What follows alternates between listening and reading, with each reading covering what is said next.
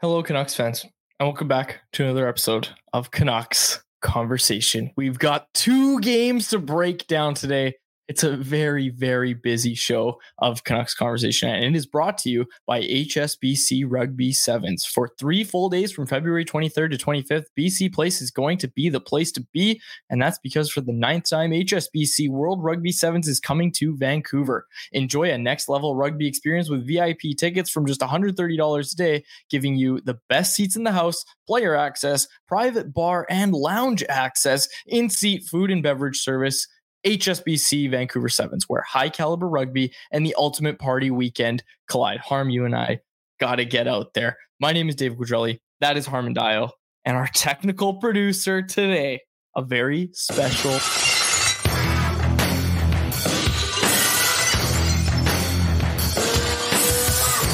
There he is. He's back. He's back, people. He's back. And I want people to know Faber's coming on at some point. Oh, of course, Aaron Bordado, not steal your thunder, Aaron, because Aaron and I were texting about this, getting the whole band back together. Uh, I tried to bring Faber back on. I almost said bring Harm back on. Harman's here, but I tried to bring Faber on. He he's gonna do it, folks. He's gonna do it one day, but he's he's a little tied up today. Little tied up today. Um, so Faber isn't coming on the show just yet, but I'm working on it, folks. I'm working on landing the big fish, uh, Chris Faber, to come back. Get the band back together. I need a reunion tour one last time. You know, we do a tour, maybe some live podcasts. Harm, oh. it is nice to see you, though. How you doing?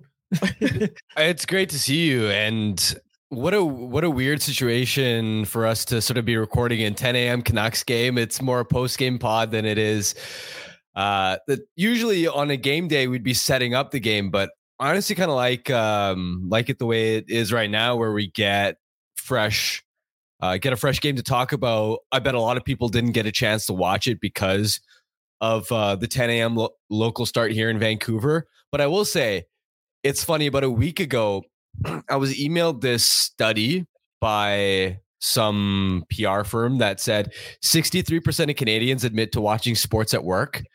I wonder how many how many people uh, in Vancouver offices or you know whether it's in person or work from work from home were quietly keeping the Canucks game open in the other tab.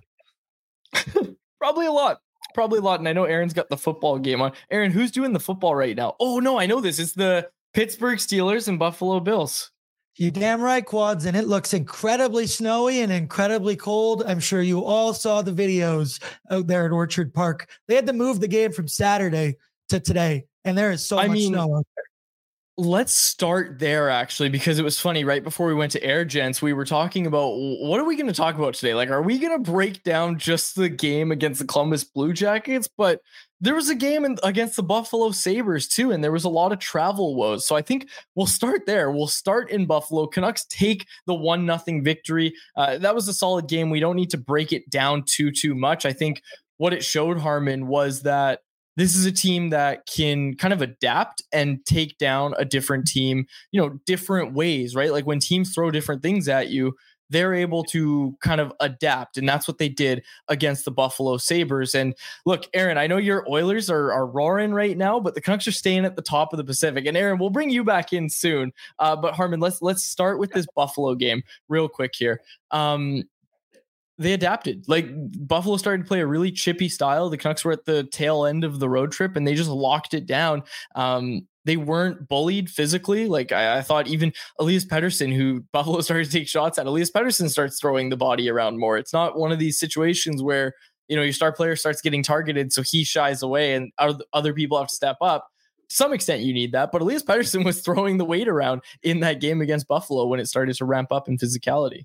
Yeah, and he's been doing it really all season. We've seen that ramped up physicality. I mean, I think back to even the season opener when he rocked Cody Ceci, where it's one thing to throw a big hit on on the forecheck. Let's say last season against jo- Jonas Siegenthaler really stood out, but to do it against a bigger body like Ceci in that season opener, I was like, okay, this guy is adding a new dimension to his game, and yeah, you saw it. Uh, you saw it in the Buffalo game.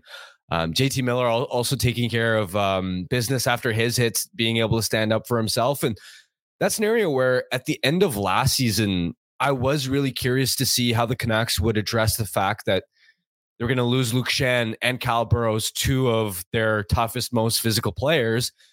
And I mean, part of it, of course, has been adding bigger, meatier bodies on the back end.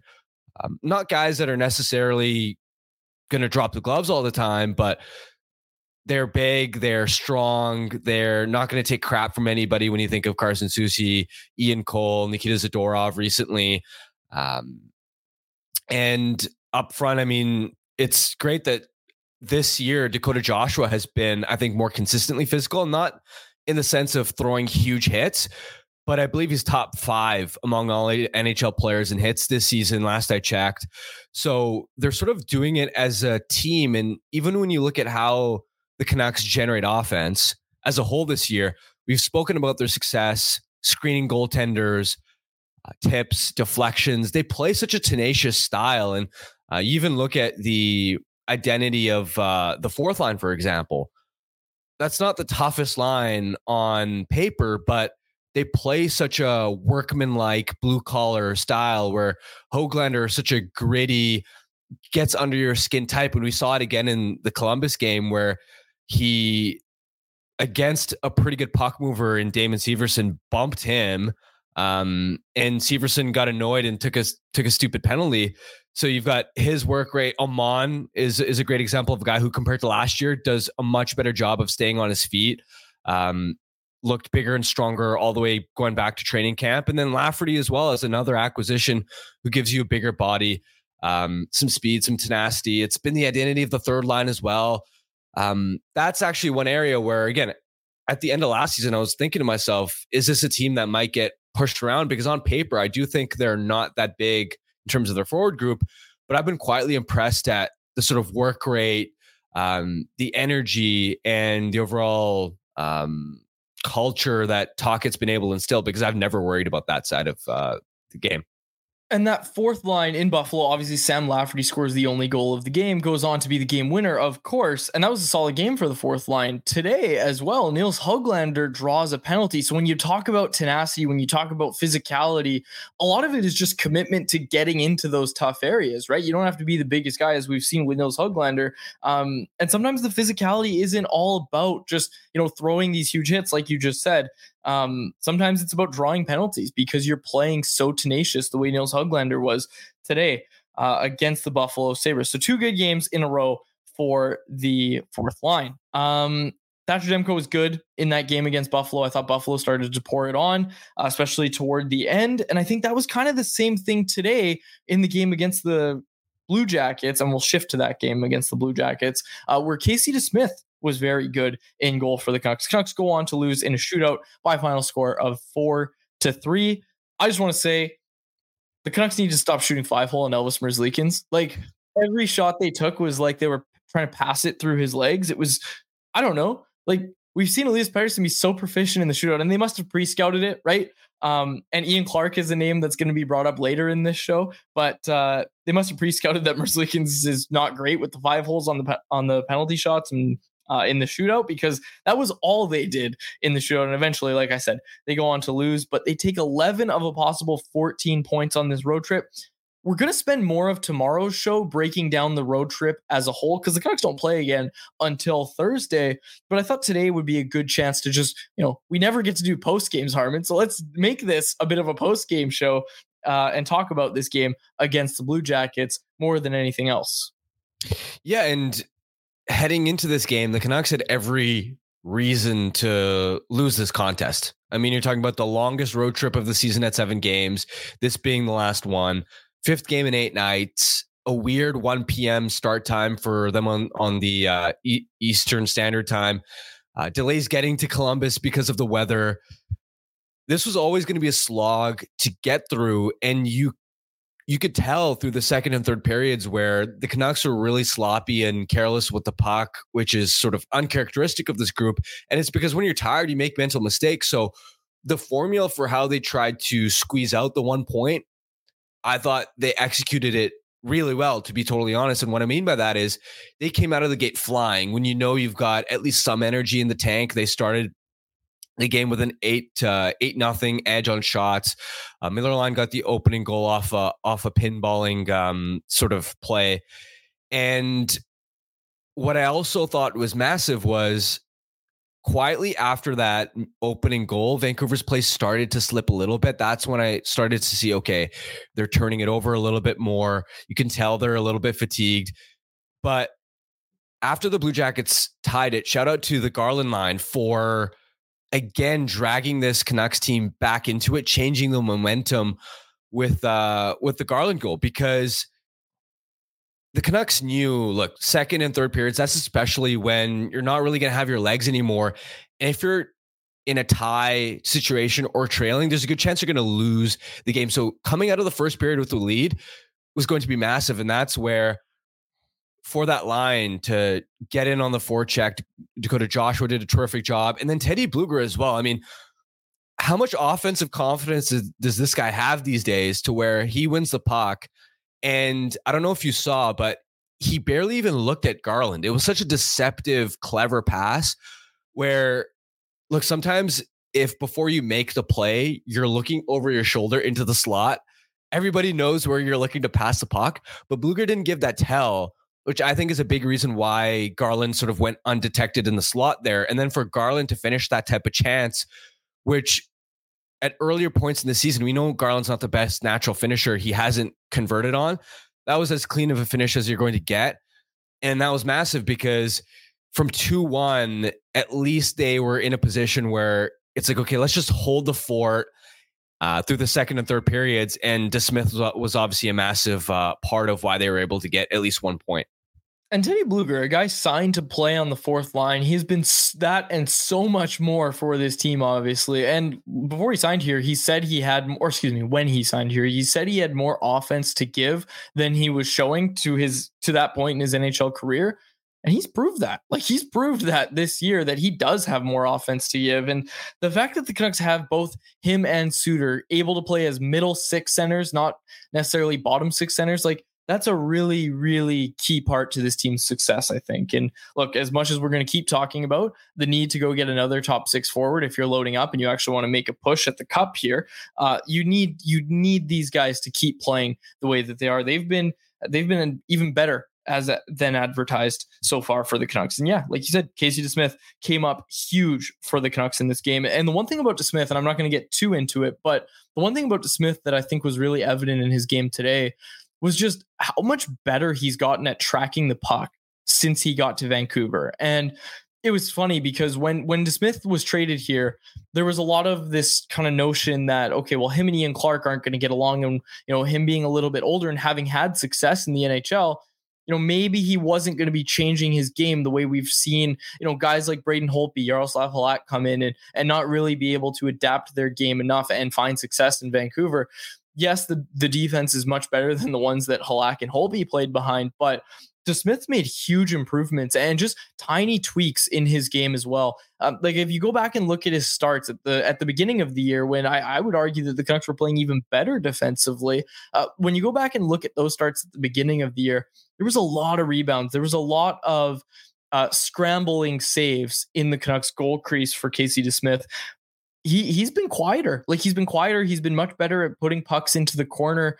Um, you know, tracking pucks through traffic, and those are all things that him and Ian Clark have been working on. And yeah, I just want to give credit to Casey DeSmith because he's been great all season long, but he's really improved his game quietly. And again, the results have been there all year, so maybe it's hard to notice, but he looks like a much better goaltender right now than he did at the start of the year. And again, I know results are all that matter, but I'm really happy if if you're looking at Casey DeSmith's game. I'm really happy with the strides that he's made. We're going to continue breaking this game down, and as we do that, I want to tell you about our sponsor of this segment, and that would be Four Winds Brewing. This is a presentation of our friends at Four Winds Brewing, family owned and operated in Delta, home to the Four Winds Light Light Lager, a crisp, clean, and easy drinking beer, a beer for everyone, a perfect beer for before, after, or during the game. Elvis Merzlikins was slamming the stone cold style in the Columbus uh, locker room postgame. We'll get to that in a second. Ask for Four Winds Light Lager at your local liquor store or have some delivered right to your door through the online shop at fourwindsbrewing.ca. Okay, Harm, as we continue this breakdown. This is a bit of breaking news, so you may not have seen it yet. Aaron, jump in here and maybe give us an update here because you've seen it as well. Um, this tweet from Kobe Mayer in his post game media availability, Elvis Merzlikins said that he has requested a trade. Now, we heard this brought up on the broadcast. Also, sh- quick shout out Sam Cosentino uh, and Mike Luck. Terrific job, especially Sam. Sam Cosentino was one of the best color commentators I think I've heard in my life. He was fantastic. I was, I look, uh, I know he gets a lot of heck a lot of heck, especially in this market for his prospect reports. Um, but Sam did a fantastic job as a color commentator. Really, really solid job by Sam on this game uh, with Dan Murphy and John Shorthouse, or, and Dave Tomlinson, of course, not being able to do the game because they had to travel commercial, uh, which is something that is coming up now that they've been doing that all season long, but no longer on the team charter. So those guys head home uh, from Buffalo. Thankfully, they made it home. But that tweet, and, and, there's more to this as well, I think, Aaron, and you can jump in and help us out here. Uh, this one from Mark Scheig. Elvis Merzlikins, I'm mad and I'm pulling the monster out of me. And no, he's not talking about the Cleveland Monsters, which is the AHL affiliate of the Columbus Blue Jackets. I'm pulling the monster out of me, says Elvis Merzlikins after stumbling to a victory against a pretty banged up, totally out of gas Canucks team. This has huge Leafs getting delivered cases of Bud Light to their locker room after winning a round in the playoffs energy to me. Yeah, I thought it was hilarious that as soon as he um, made the last save, celebrated like he won the Stanley Cup. I'm like, dude, where are you guys in the standings? Like, great, like be fired up, be passionate after you win. Every every win's nice to feel, but that felt very over the top. And I guess it's been a very emotional hour for him. Now, this has been brewing for a while, and I get Merzlikins' frustration because look, the last couple years have been really, really difficult for him. He's been one of the worst starting goaltenders in the NHL, but this has been a bounce back year for him where Columbus has still really struggled defensively. And yet he's managed a pretty respectable 906 save percentage. I think league average is around 903 right now, which is pretty crazy to uh, consider how low the league average save percentage has dropped. And yet you look at like Spencer Martin has an 887 save percentage in 13 games. Tarasov has an 875. Despite that, he sort of became the third string goalie um, about a week, about a week, week and a half ago. And there was an article out with uh, with Aaron Ports Portzline where the news first started to come out that okay, they want to get a sort of maybe look at Tarasov and uh, the younger talent that they might have in the goaltending pipeline, which sort of meant Merzlikins was being put on the back burner despite being their best goaltender and being on a pretty hefty contract.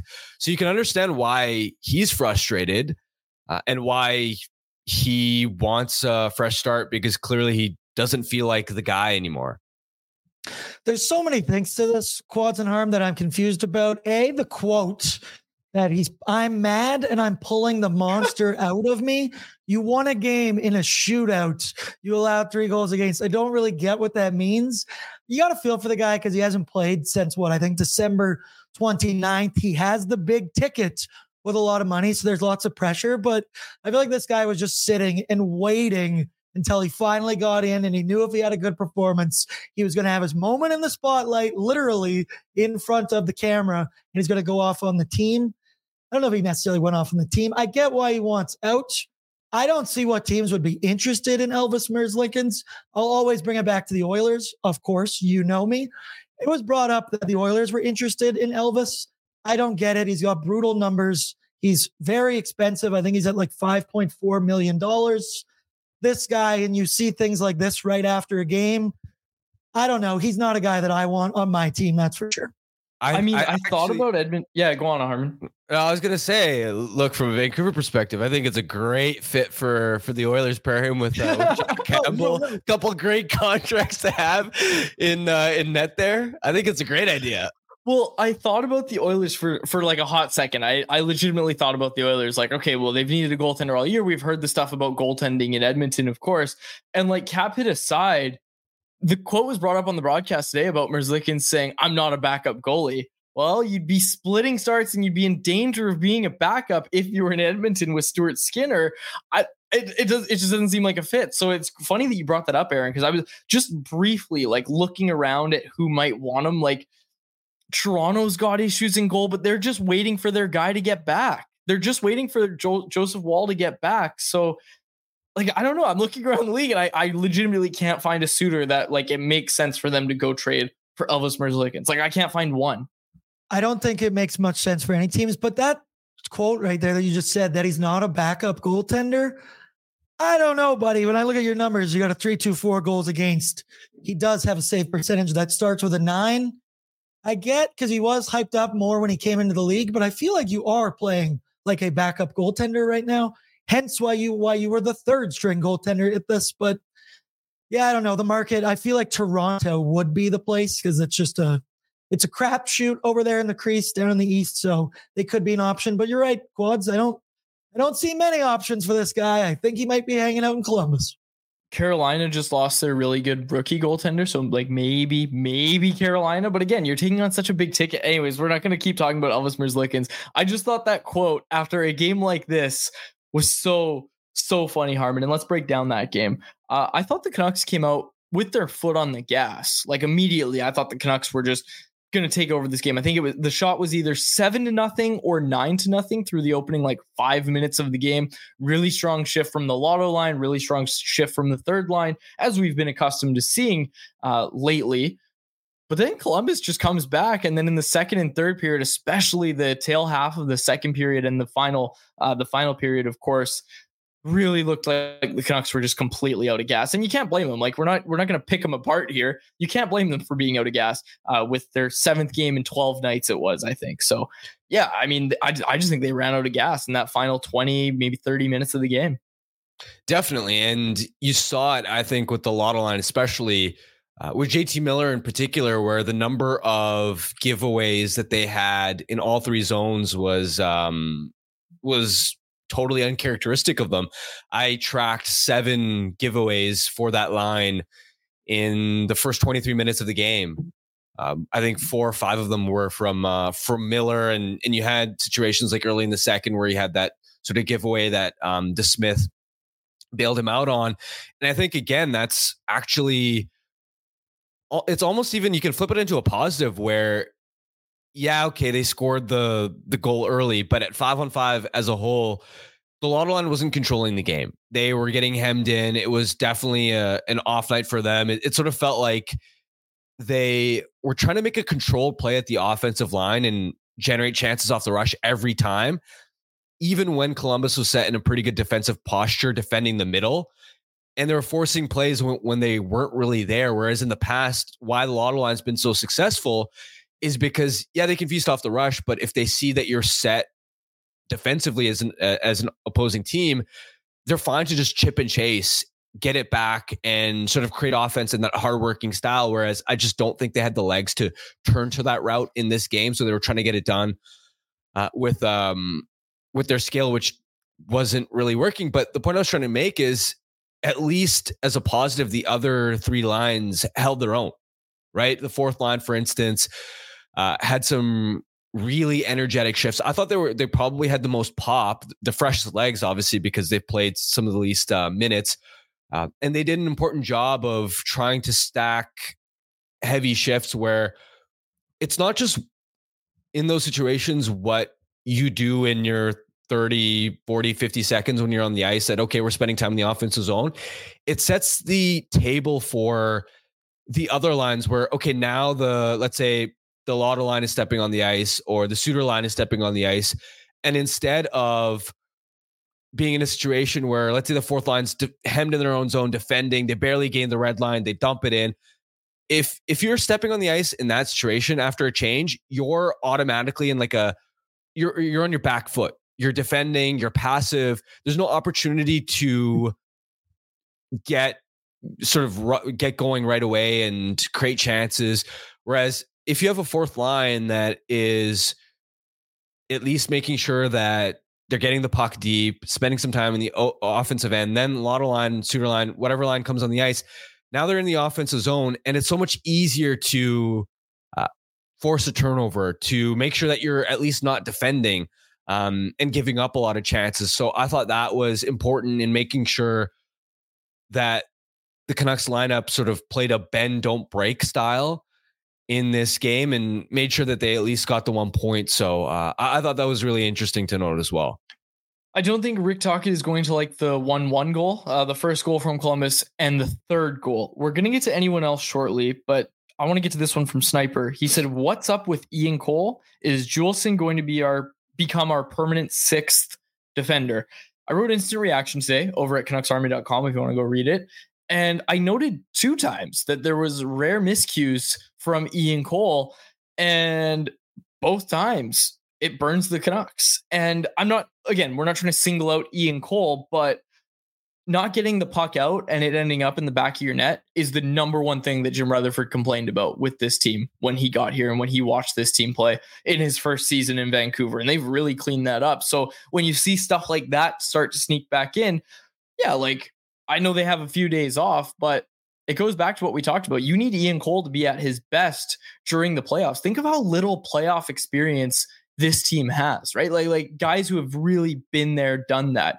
I think the coaching staff is what they're going to rely on the most, but Ian Cole's one of the few guys on the roster who's been there, done that deep into the playoffs and I I think you need him at your at his best and he he isn't at his best right now. So I'm again I'm not trying to pick on Ian Cole, of course. Um, I'm just saying that it, it, it's a nice luxury to have when you have a guy like Noah Juulsen who can come back in and you can continue this platoon thing that we started to see with Ian Cole and Noah Juulsen.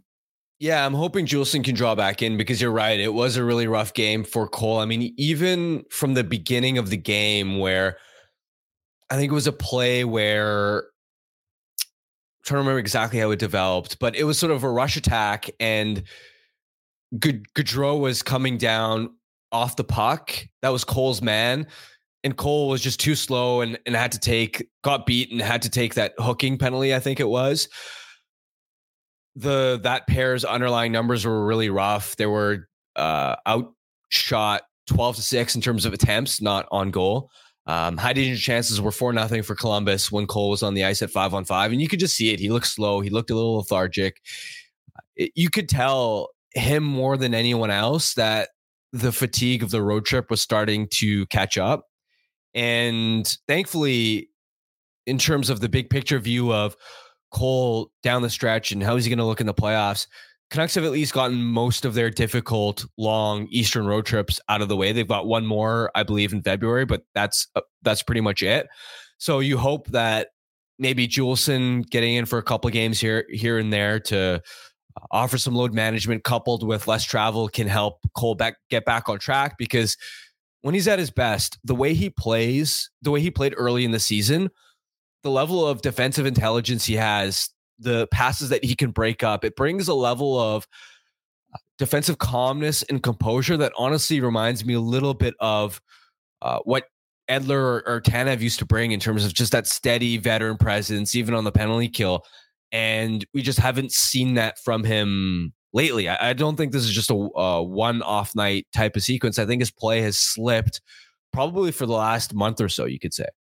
I was a little bit surprised that he got back in. Um, just with playing in Buffalo, like I thought they were going to maybe alternate Juulsen and Cole. I was a little surprised he was back in, mostly because of the travel woes that the Canucks had. And we alluded to it earlier, but just to touch on again, they get out from Buffalo eventually, but they ended up spending the night. They weren't expecting to have to do that. And then they had to drive to Toronto. And then this is yesterday on Sunday, drive to Toronto, fly from Toronto into Buffalo. They didn't get there until about 6:30 local time. And then they had a game at one o'clock. So no practice, no morning skate, nothing to get your legs ready. And I think the the key thing that I'm not seeing people talk about a lot is that the team thought they might get out of Buffalo and, and go to Toronto on Sunday. Like they weren't sure if that was going to happen. So it wasn't like players could just, you know, go out or, or, you know, sleep in or do whatever they wanted. Like the players had to be ready to leave. And again, first world problems. I'm not, I'm not trying to, you know, be like, oh no, look at how bad this situation was. Everybody has travel problems at some point in their life, but just to play the next day and for the start time not to be moved at all. And again, no excuses in the NHL, but I just I just thought it was a little bit uh interesting that they would go right back to Cole given those travel woes. Yeah, and I think it was JPAT had the tweet that they had a team meal at the Panda Express at the Pearson Terminal, which I which I thought was uh, hilarious in terms of the situation that they um, got themselves in. And yeah, I mean, I don't know if I was necessarily expecting Cole to come out just because we haven't seen the coaching staff have a sort of long term track record in terms of seven healthy D. How are they going to manage this? So I'm sort of looking at the coaching staff and how they're going to approach the situation, sort of like a blank slate. I'm not going in with any um, expectations. I'm sort of in a wait and see mode. And so it was interesting that they did go um, back to Cole um, in this one. And now I think the bigger question is, is he going to come out next game? Because with a couple days off, they don't have to go down that route. It's not an automatic guarantee that we're going to see that happen. Um, obviously, for for us from the outside, it seems like that would be um, a worthwhile decision to consider. But that's something that I'm going to be watching for when we um, when the Canucks next practice or we see them at morning skate once they're uh, back at Rogers Arena. Elias Pettersson scores his 23rd goal of the season. And for those wondering, on the Daily Faceoff Survivor game, which we're going to talk about tomorrow, the ad reads tomorrow. But uh, I, I picked Quinn Hughes' assist, and Quinn Hughes picked up the assist there. So I'm alive. I'm alive heading into tomorrow. Uh, Elias Pettersson with his 23rd goal of the season.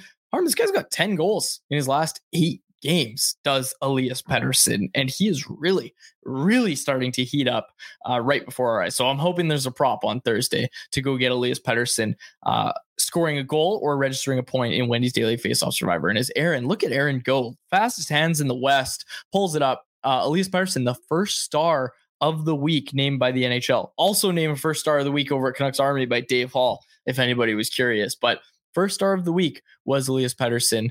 Um, by the NHL, and I thought that was really interesting. We had to we had to note it that he's really heated up uh, since being put with the lotto line and is showing no signs of stopping. Okay, anything else you wanted to get to before anyone else, and before we stop talking about this uh, game against the Columbus Blue Jackets? Yeah, just wanted to quickly point out in relation to that Pettersson power play goal.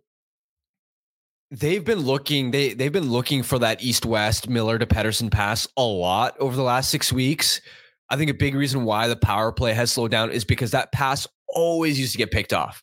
Miller to Pettersson.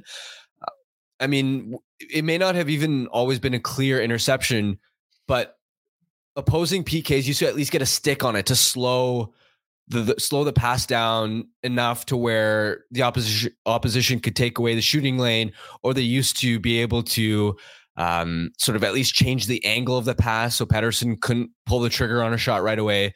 So big shout out to JT Miller, where even on a night where I think we can agree his defensive game, his puck management was definitely off the mark. He still found a way to make a gorgeous seam pass there. Obviously, scored earlier in the game as well. And I think that just goes to show um, the level that this team is playing at. That even on a night where he was struggling for the most part, JT Miller still managed to put up two points. Yeah, absolutely. And Miller, again, Miller scores his 20th goal of the season. And like you said, he has also been really heating up. We're going to keep it right on the conversation with Pettersson uh, and this top six as well as we get to anyone else presented by DoorDash. It is our listeners' chance to get involved and hit us up in the YouTube live chat. And it's also our listeners' chance to get 25% off and zero delivery fees on their first order of $15 or more. That's right. For a limited time, our listeners can get 25% off and zero delivery fees on their first order of $15 or more when they download the DoorDash app and enter code NATION25. That's all capital letters, NATION, and the numbers to five for 25% off your order with DoorDash, multiple restaurants, stores, whatever you need, DoorDash has got you covered. So be sure to go check them out. And as my old co host would say, ding dong, DoorDash. Time for anyone else. This one from Karan. I understand the lotto line is clicking, but how long until they move Petey back with Mikheyev and Kuzmenko? Now that Pettersson has his mojo back, he might be able to carry his own line. Given how those two guys have played, Andrei Kuzmenko and Ilya Mikheyev, and given how the lotto line has played, I would not move Elias Pettersson back to that line. I think it'd be it'd be a really cool experiment to see just how badly those two wingers are playing. That this guy who has 10 goals in his past eight games might legitimately go silent again at five on five if you put him with those two anchors. Because right now, neither of those guys has it going. And I've brought it up in recent shows.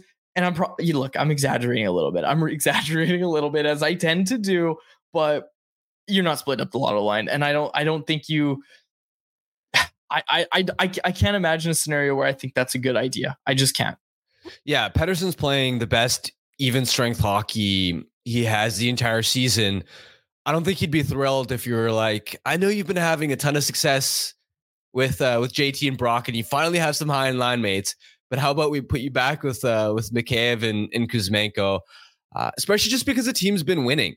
Like this is a really really successful road trip. You're probably gonna have to juggle things up a little bit if and when you start losing some games and parts of your lineup get exposed. But for right now, it's still working. It's still working. I mean, it's working for them individually as a line. And more importantly, the team as a whole keeps winning. So uh, I wouldn't tinker tinker with it yet. Yeah, no, not yet. Okay, this one from Aiden Hammond. Worried that we haven't played behind enough, so when we get into the playoffs and face a deficit, we haven't been battle tested enough. Uh, and he points at the Bruins in last year's playoff outing uh, as an example of this. I don't know. Like I, I, don't I don't think so so much. I know they've obviously they go to 26 0 and 1 when leading after two periods after today's game. That stellar streak that they had comes to an end, but I I don't want to get it confused with having to play from behind and coming back from a deficit, that getting confused with facing adversity. Cuz this team's faced adversity. And like even if you look at recent years, like this core group of players, everything that they've been through, I don't think it's as simple as oh they're just they're riding to the top of the standings. Like this team's faced adversity this season as well, and I really I don't know. Like I, I don't. uh I, I'm I'm not too too worried about that to be honest with you. I think the way they've gotten their leads and the way they've had to hang on to them, like they've been battle tested in that way. I don't think you need to worry about them coming from behind because in recent years they've done that a lot. Like this team knows how to come from behind uh, when they're losing games. It's just they've been so good this season that they just haven't had to do that very much. Yeah, fully agree with you there. I think the more important skill that they really needed to learn this year was how to hold on to leads because, man, they were so dis- disastrous in that respect last year. They would just shoot themselves in the foot. Like, forget the other team overwhelming you. They would do both. They would shoot themselves in the foot and then they'd let the other team take over. It was uh, an absolute nightmare, and it's been a complete 180 degree flip now. And when it comes to playoffs in high pressure pressure situations, I think that's um, a probably a more important game state to be able to learn is how do you um, keep your composure, keep your cool in those situations. Because I, I think that's probably more difficult, and it's really what you need to be able to close out playoff games and uh, a playoff series. Okay, we got some headlines from over the weekend, so this will be my anyone else because I'm sure everyone else has seen these. But five Canucks go into the All Star game. Harman, Thatcher Demko, Brock Boeser, JT Miller, Elias Pettersson, and of course Quinn Hughes, who was announced last week. Look, I think the NHL got it right. You want your guys who are in the top of the league scoring to be at the All Star game. And it's going to be very fun because we saw in overtime today when there were four guys on the ice, we saw all of their All Stars except for Demko on the ice at the same time. Uh, and I look, they're deserving of it, right? And we've talked about the flawed All Star process, talked about maybe Jason Dickinson gets into the All Star game. Um, yeah, the league got it right, the fans got it right. Not much more commentary, I think, from either of us on that one. Uh, a little bit hard to believe that is JT Miller's first All Star game as a member of the Canucks. Yeah. I think that's uh, pretty surprising, but hey, he's earned it with his play this year. And as someone else pointed out here, uh, back in top three of league scoring yeah, uh, I I just have to say as a side note, by the way, I can't believe Georgiev got um, nominated as an All Star. He's got an 898 save percentage. like so I had a few people message me that like like when it was first announced because it was Georgiev, uh, Bobrovsky, uh, and there was another goalie that got announced. I just can't remember who. And they're like, "Where is Thatcher Demko? Like, how is Thatcher Demko not going to be at the All Star game?" But of course, that wrong was righted. But yes, uh, Georgiev, I saw but him go. Yeah, even Joey Daccord, like, how is he not in it over Georgiev? Because he single handedly dragged Seattle back into the wild card race. He's got like a 923 save percentage this year, playing like 26 or 27 games, taking over a Seattle starter. But no, 898 Georgiev gets uh gets in. And, and you know what? Miller, with this being his first All Star game appearance, I think that's a perfect way to encapsulate why All Star game appearances don't don't carry weight when it comes to, I guess, like in the NBA, you can say, oh, this guy's a five time All Star, and it means something. It, it just doesn't because Miller's clearly been that caliber of player year in year out. Yet it, yet this is somehow the first time he's um he's made it. That's actually pretty wild. Yeah, I think there's gonna be a got to be a little bit of a correction there. I would say. Okay, a few more headlines from over the weekend aside from these uh these games and everything that happened. This was from Elliot Friedman, Cody Hodgson seeking a return to hockey seven years after his retirement. And we know Cody Hodgson has dealt with so many health issues. I have a quick take on this. Aaron, feel free to clip this because I think this is a great take and I got to talk to some more people about it. But my take is that you got you got this great situation in Abbotsford, right? Where it's a destination where people want to come, where players want to come. And we've heard this from guys like Phil Giuseppe, uh, Christian and especially guys with families that don't want to be traveling very far from the AHL to the NHL club. You got Abbotsford right there. I'm looking at it and saying, well, that's a pretty nice destination for perhaps Cody Hodgson to come back. I think it'd be a great story. I just think it would be an awesome story to tell, awesome story to get to watch unfold. Your veteran presence is Cody Hodgson sign him. Go get him. Go get Cody Hodgson. Sign him back with the organization. I would love to see it. I would love to see it. That'd be pretty cool. Although I'd be a little. I'd want to make sure a guy like Aatu Räty wouldn't all of a sudden have his minutes slashed. Like I, would want to make sure that the the center depth works out in a way where you aren't impeding on your prospects ice time. But yeah, that that would otherwise be a great story it does depend what Cody Hodgson's looking to do from this, right? Because like if he's looking to, I want to prove myself and I want to get back to the NHL, which he very well might, then he's obviously going to look for the best situation. And perhaps Abbotsford isn't that. But if he's looking to just back into pro hockey and he's okay, kind of, you know, he's like he's 34 years old, being a bit more of a veteran presence and and being that guy who can kind of mentor the next level, then yeah, maybe Vancouver is a fit. But uh Ty David in the chat saying he's got to start in the ECHL, and that might happen. Like that might happen. Maybe Kalamazoo, Kalamazoo will take him. Uh, but again, that's not quite the place that I'm thinking Cody Hodgson is setting his sights on. But we'll see. It's it's an interesting story to follow, and of course, we are wishing all the luck in the world to Cody Hodgson as he makes his return uh, to the NHL, or at least tries to make his return to pro hockey. Okay, the final one: Vancouver Canucks have expressed interest in KHL star Sasha, I should have looked up the pronunciation, Chmelevski. And I'm sure I didn't pronounce that right, but uh, this star, KHL star, sound familiar? Uh, former San Jose, or excuse me, San Jose Sharks prospect. ESPN's Kevin Weeks first reported it on Saturday morning that the Sharks have begun fielding calls on Ch- Sasha C, who has spent the last two seasons with uh, a team in the KHL while also being on San Jose's reserve list. Uh, Mike Gould, our guy at Nation Network and one of our news writers at Nation Network, wrote about him, and he's watched him a lot. Um, Chmelevski is a six foot right handed forward. And Mike said he's he's he was good, like he was good when he was in junior with the Ottawa 67s of the OHL. Um, who knows? Who knows? Maybe we'll see him eventually come over.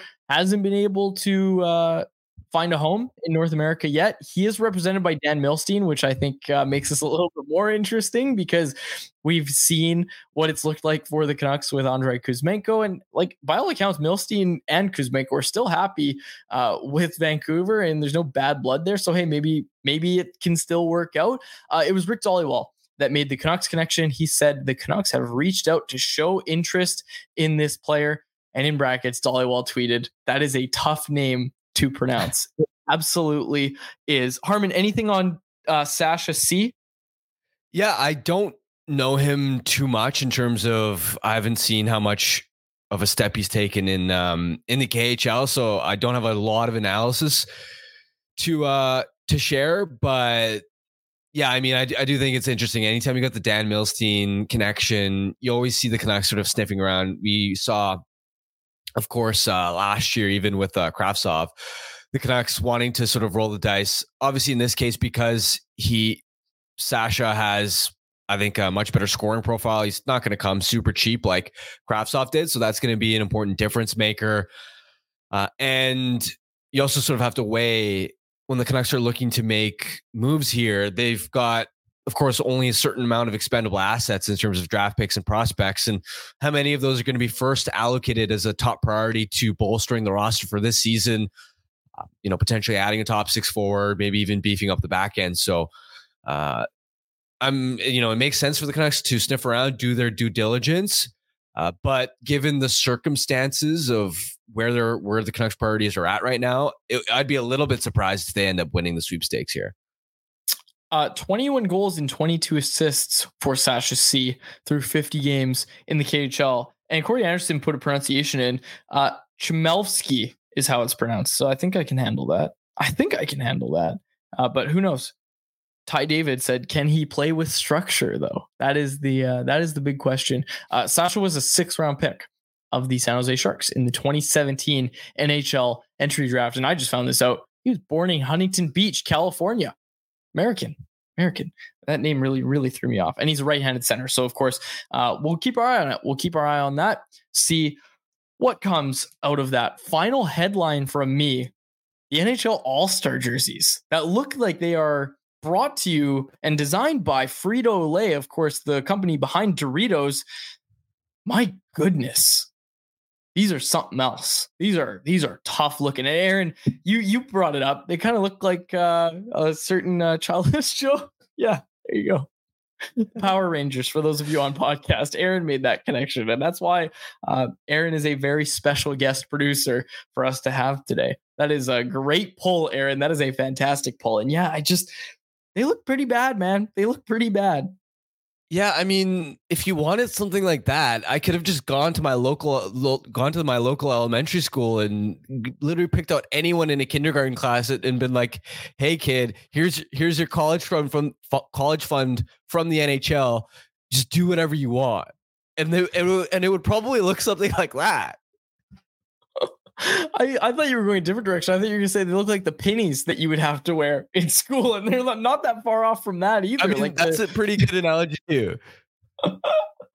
oh man, you know, I it, it's tough. It's always tough to design an uh, All Star jersey. Like the MLB All Star Game jerseys, I think were even worse this past year. And of course, I had to bring baseball into it, but those were even worse. I think this past year, and that was when the Mariners hosted it too. But anyways, um, I think those are all the headlines that I wanted to get to. Did you have anything else to close out anyone else, Harman? Well, yeah, I mean, you just leave it to Auston Matthews' buddy Justin Bieber and, and his company to design it. Of course, you're going to end up with uh with something like that. But I mean, it, I'll say, like, when we say we want the NHL to be creative, think outside of the box. It, I didn't exactly picture it like this, but at least they tried something. At least they tried. At least you tried, is the analysis that we're going to offer up on the NHL's All Star jerseys. All right. Uh, we'll close it out on Betway here. This was a fun show. And like I said, folks, tomorrow we will be back. Um, and we'll break down the road trip kind of as a whole and a little bit more big picture. Today was more of a recap, of course. Let's get to our Betway Bet of the Day brought to you by our friends over at Betway. Pull it up, Aaron. Harman, you're going to love it. Aaron and I oh, put all. No. Aaron and I put all two of our brain cells together and came up with this one. It's our year, quads. It's going to be our year this year. We all know it's. I know Harman hates baseball talk, but I no. had to sneak this one in here. Well, I dislike baseball talk. I especially hate when you guys hop on the Braves bandwagon and act like you know they're going to be champions when they're just going to flop in the postseason again. Yeah, yeah, that's pretty fair there, Harman. That is kind of exactly what happened earlier this year on um, the show. You guys we did a play-by-play breakdown of the show of like the game-winning. What was it? A catch, a hit to close out the game, like a play-by-play slow mo recap, only for them to go go out and lose the series. Yeah, that's true. So I love the Braves. Also, sneaky bet squads. I'll special guest it. I like the Bucks plus three tonight in Monday Night Football. Also, NHL All Star Alexandar Georgiev is taking on the Canadiens. Maybe some puck line love right there as well. But Harman, I laughed when you said you could go down to the elementary school for those jerseys. I said on my pregame show, I could have asked my 10 year old nephew, give him a box of Crayolas, and he could have come out with something like that. you don't want to bitch about all-star jerseys too much because it's just a jersey. Those are those are wretched beasts right there. That's I don't want to see Connor McDavid wear that. Yeah, uh, must be 19 plus play. If you choose to play, please play responsibly. Ty David jumped in with this. Has the city of Atlanta ever won anything? And the first thing that comes to mind, of course, yeah, the right at an NHL franchise three times because they're about to get it for the third time. The Thrashers are coming back, baby. Um, Karan said, I still remember that pod. Most painful 20 minutes of my life when they talked about the catch. And Corey Anderson said, I take back the welcome back, Aaron. Aaron, thank you so much for joining us, buddy. We really appreciate you taking the time to be our uh, special guest producer today. And you did a fire job, as always. Uh, best of luck to you, but not the Oilers. Hopefully, it's a first round matchup, though. That'd be so fun if the Canucks win the Pacific. But I, I really don't see Edmonton finishing in the second wildcard spot. Like, if you look at points percentage and you look at how hot Edmonton's been lately, there's no way the Oilers, like, the Oilers might finish third in the Pacific. Like, let's be honest here.